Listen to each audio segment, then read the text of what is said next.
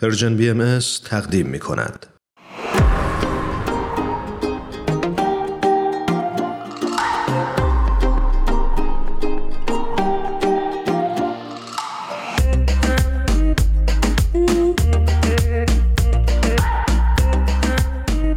برای شنونده های خوبمون خبر خوش دارم و اینکه ما خانم بهاره اردستانی رو آوردیم روی خط دوباره در سال جدید و خیلی ممنونیم از ایشون که دعوت ما رو پذیرفتن. بهاره جون به برنامه خودت خوش اومدی. درود میفرستم خدمتت. ممنونم. درود به شما و همه شنوندگان عزیز برنامه پادکست هفت. فکر کنم این اولین باری است که سال 2021 با هم حرف می‌زنیم درسته؟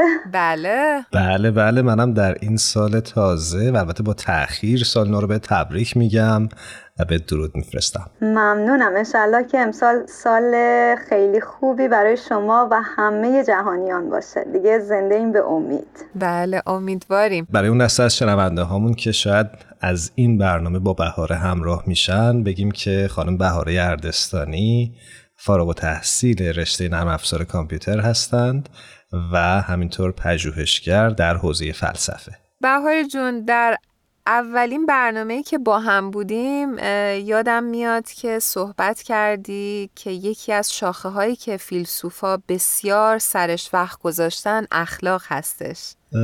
فکر می‌کنم که جا داشته باشه که بیش از یه جلسه راجع به نقش فلسفه در حوزه داوری های اخلاقی صحبت بکنیم. موافقید؟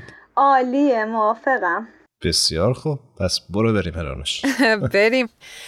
بهار جون فلسفه چه کمکی می‌تونه به ما بکنه در حوزه داوری ها و قضاوت اخلاقی؟ قبل از اینکه وارد بحث بشی من می‌خواستم با اجازه شما اگه بشه حرف آخر رو اول بزنم اگه از این دو جلسه فقط قرار باشه چند جمله در وجود ما به یادگار بمونه من خیلی دوست داشتم این جملات باشه انسان در جریان تاریخ به امور زیادی میبالید و افتخار می‌کرد که یکی یکی از دستشون داد.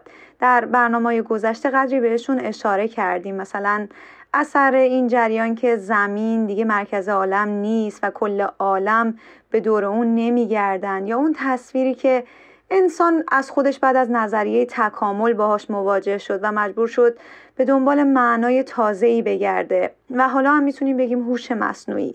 زیادن از این مثال ها اما اخلاق هنوز عرصه هست که برای انسان باقی مونده و مایه فخر و مباهات عالم انسانی هست.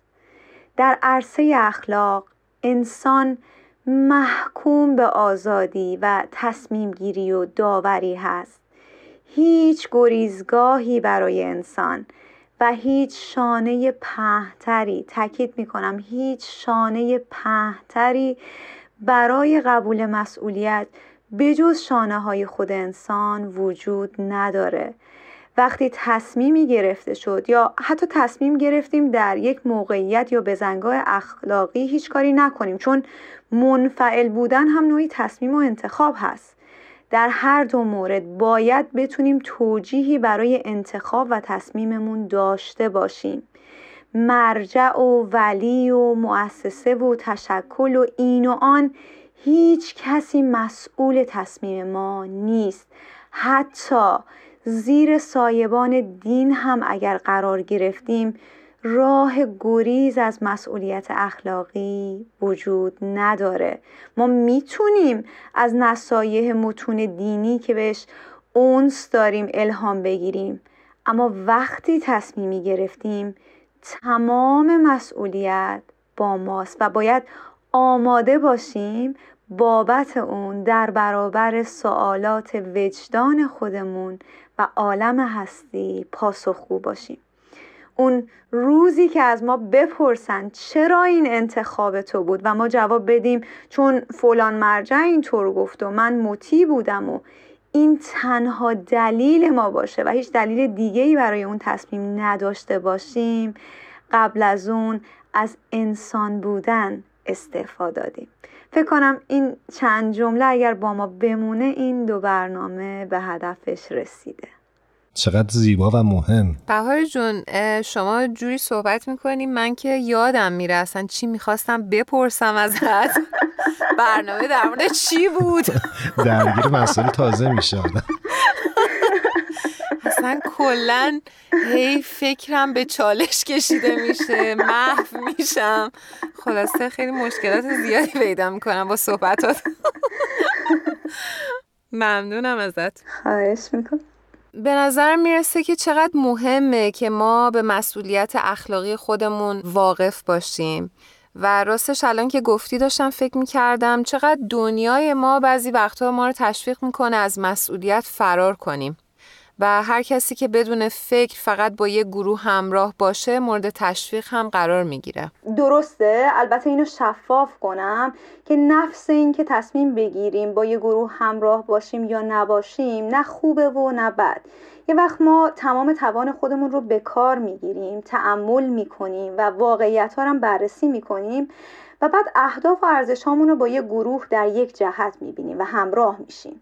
مسئله این هست که در پاسخ به این سوال که چرا این تصمیم رو گرفتی پاسخ ما این نباشه که فردی یا مرجعی بیرون از من به من این تصمیم رو دیکته کرد و من چشمم رو بستم و انجامش دادم. خب برمیگردم به هدف اصلی و بحث اصلی این دو جلسه. سوالی که مطرح شد در فلسفه زیل مباحث اخلاق هنجاری مطرح میشه. فلسفه اخلاق سه ساحت عمده رو داره که وقت نیست بهش بپردازم اما یکی از اون ساحت ها اخلاق هنجاری هست.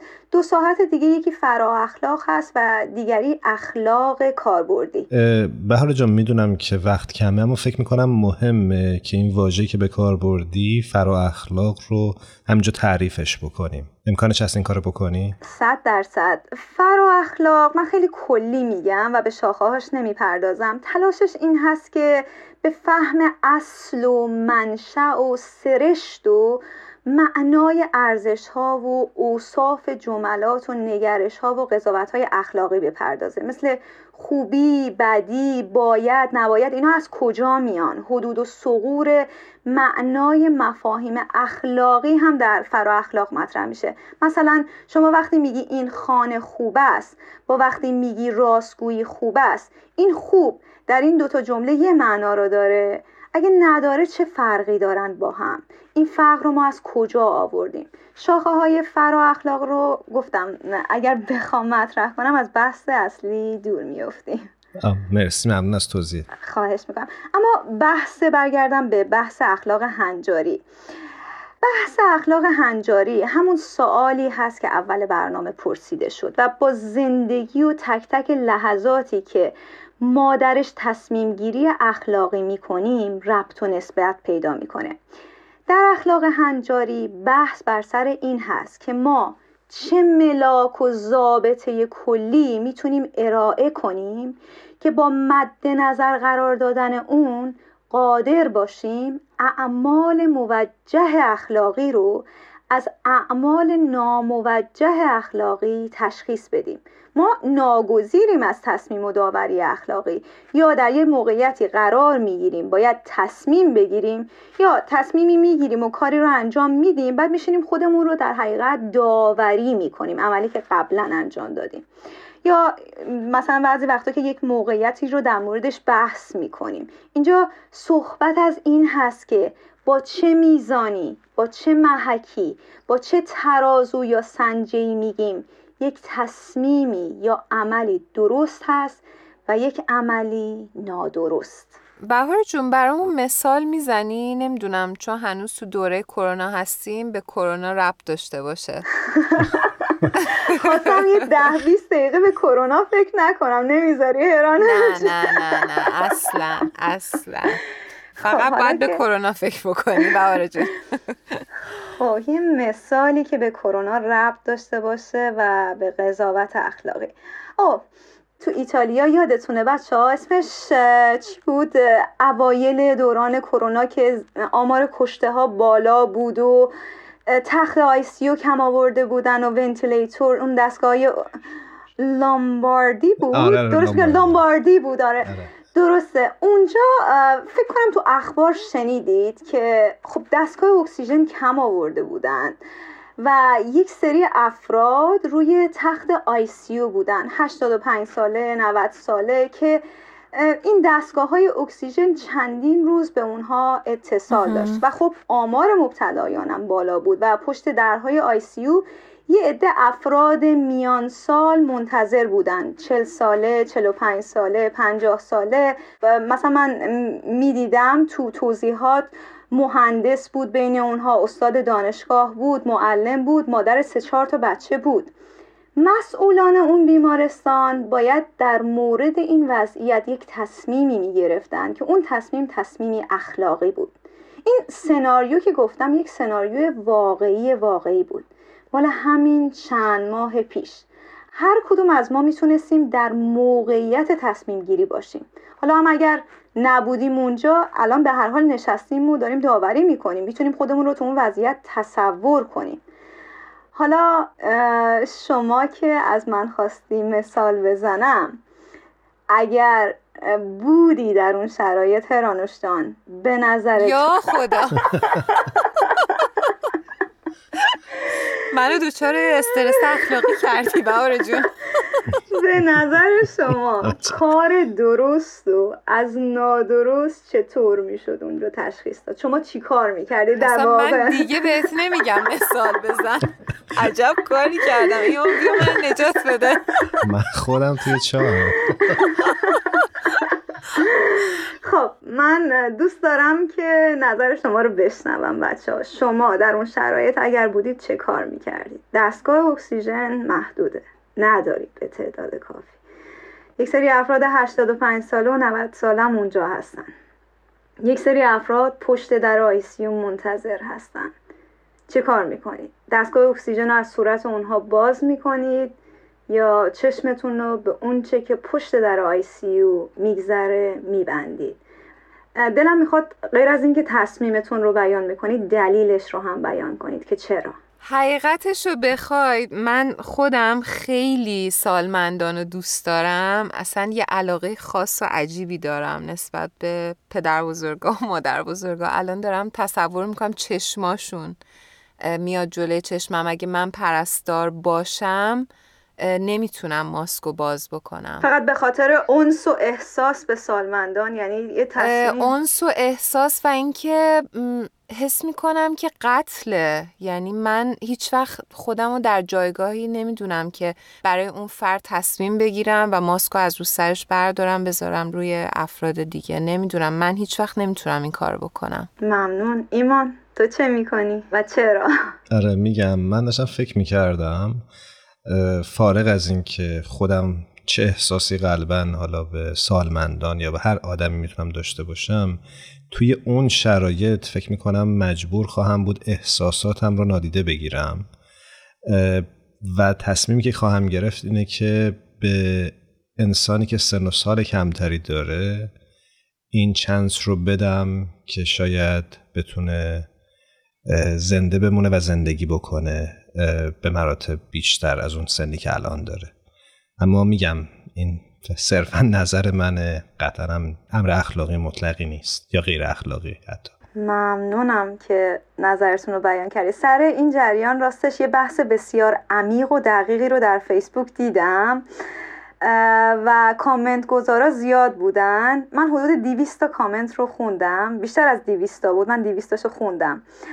و خیلی جالب بود که اگه بخوام توی دو گروه بگذارمشون شبیه تو و ایمان در دو گروه متفاوت بودن. یه گروه محکم می‌گفتن که اونها باید بگذارن دستگاه های اکسیژن رو افراد میان سال استفاده کنند و استدلالشون هم این بود که اونها وجودشون برای جامعه و خانوادهشون ضروری تره بیان می‌کردن که افراد 85 ساله و 90 ساله اگر از این بیماری هم جان سالم به در ببرن فوقش دو سه سال دیگه زندگی خواهند کرد و در این سن و سال با پشت سر گذاشتن این بیماری حالا این جمله رو خودم دوست ندارم بگم دارم حرف اونها رو نقل می‌کنم. وجودشون سودی به حال جامعه نداره.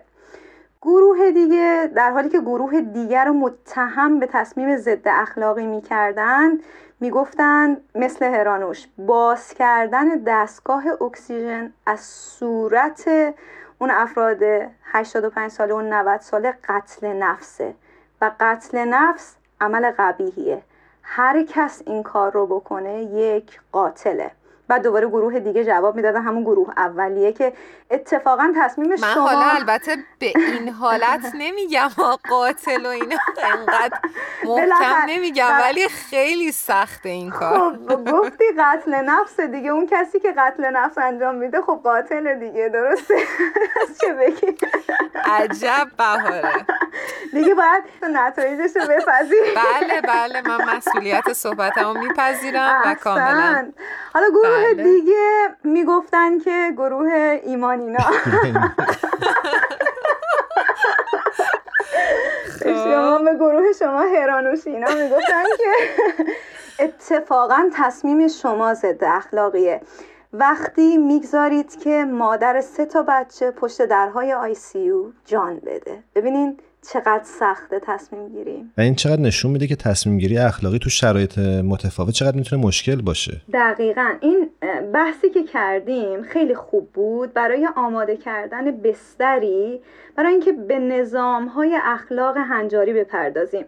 در ساحت فلسفه هنجاری مکاتب و نظریات متعدد هستند و قصد ندارم نام اونها رو لیست کنم. میل دارم با هم شروع کنیم به فکر کردن. که چطور میشه با این سوال به صورت نظری کلنجار رفت.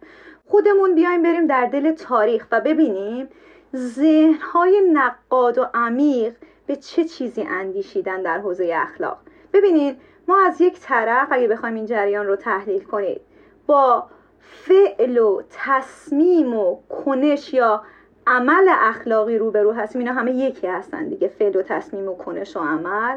از یک طرف دیگه با چی روبرو هستیم؟ نتایج و پیامدهاش. دقیقا. و یه معلفه دیگه هم می‌خوایم. اون رو باید تو بگی فکر کنم ایمان. کنشگر فائل اخلاقی همون تصمیم گیرنده. درست گفتم؟ عالی. دقیقا. سنگ بنای خیلی خوبی گذاشته شد برای جلسه آینده که سه مکتب اصلی اخلاق هنجاری رو در موردشون بحث کنیم و اون سه مکتب به طور خلاصه حرفشون این هست.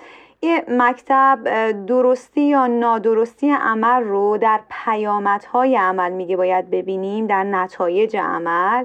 مکتب دیگه تمام تمرکزش روی خود عمل هست و حرفش این هست که پیامدهای عمل ربطی به درستی و نادرستی عمل ندارن و مثلا تحت هر شرایطی قتل بده و تحت هر شرایطی راستگویی خوب هست. یه بیانی از حضرت عبدالبها فرزند شارع آین بهایی همین الان در ذهنم نقش بست. ایشون میفرمایند راستگو و کفرگو بهتر از آن است که کلمه ایمان بر زبان رانی و دروغ گویی یعنی حتی اگر راستگویی منجر میشه به اینکه کفر بگی و از دایره دین خارج بشی راست بگو راستگویی رو انتخاب کن. یا در جای ایمانوئل کانت میگه که راست بگو ولو افلاک در هم ریزد. پیامد مهم نیست خود عمل هست که مهم هست. یه مکتب دیگه هم تمرکزش روی فائل و تصمیم گیرنده اخلاقی هست. میگه اگر اون آدم فضیلتمند بود تصمیمی که می‌گیره درسته. حالا ممکنه یک بار دست نوازش بکشه به سر کسی یک بار بزنه تو گوش کسی. هر شان خسرو کند شیرین بود. و میگه که ما باید انرژی خودمون رو روی پرورش فضیلت ها در وجودمون بگذاریم تا به یک نقطه عطفی به لحاظ روحی و روانی و ذهنی برسیم که خود ما به واسطه رسیدن به یک بصیرت درونی ملاک درستی و نادرستی کنش های اخلاقی باشیم. این باشه تا هفته آینده که این مکاتب رو بشکافیم و نقدشون کنیم. سپاسگزارم ازت از توضیحات جالبت. کلی کیف کردیم. خواهش می‌کنم. خب بهار جان به سیاق همیشگی یک ترانه رو ازت می‌خوایم که به شنونده هامون در پایان تقدیم کنیم. آهنگ بیگاه اجرا شده توسط گروه تریوله خیلی ممنون و متشکرم. ممنونیم از شما. مرسی که دعوت ما رو پذیرفتی. انشالله تا هفته آینده باهات خداحافظی می‌کنیم. ممنون. خوب و خوش باشید. خداحافظ. خدا نگهدارت. امشب سبکتر می‌زنند این تبل بی هنگام را. یا وقت بیداری غلط بود. مرغ بام را یک لحظه بودین یا شبی که از عمر ما تارا شد ما همچنان لب بر لبی بر گرفته کار.